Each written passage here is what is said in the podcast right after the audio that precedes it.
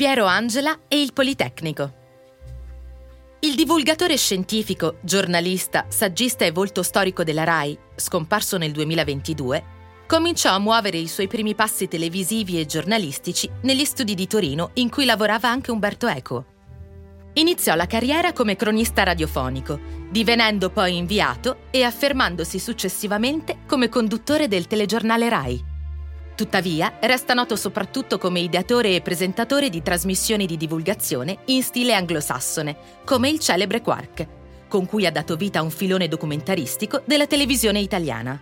Piero Angela, però, a cui furono conferite 12 lauree honoris causa e che a Torino frequentò il liceo classico e il Politecnico, non prese la laurea nel capoluogo piemontese, complice forse la sua passione per il jazz, che lo portò a esibirsi sul palco con professionisti dell'epoca. Io devo tanto a Torino, disse in un'intervista. Quando vengo mi batte sempre forte il cuoricino.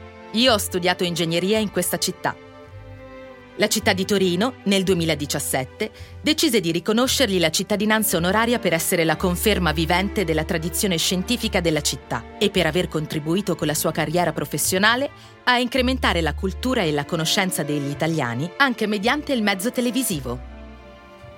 L'anno successivo, Angela ricevette pure il premio come torinese dell'anno, assegnato dalla Camera di Commercio di Torino per aver rappresentato lo stile torinese dell'impegno e della passione per il lavoro.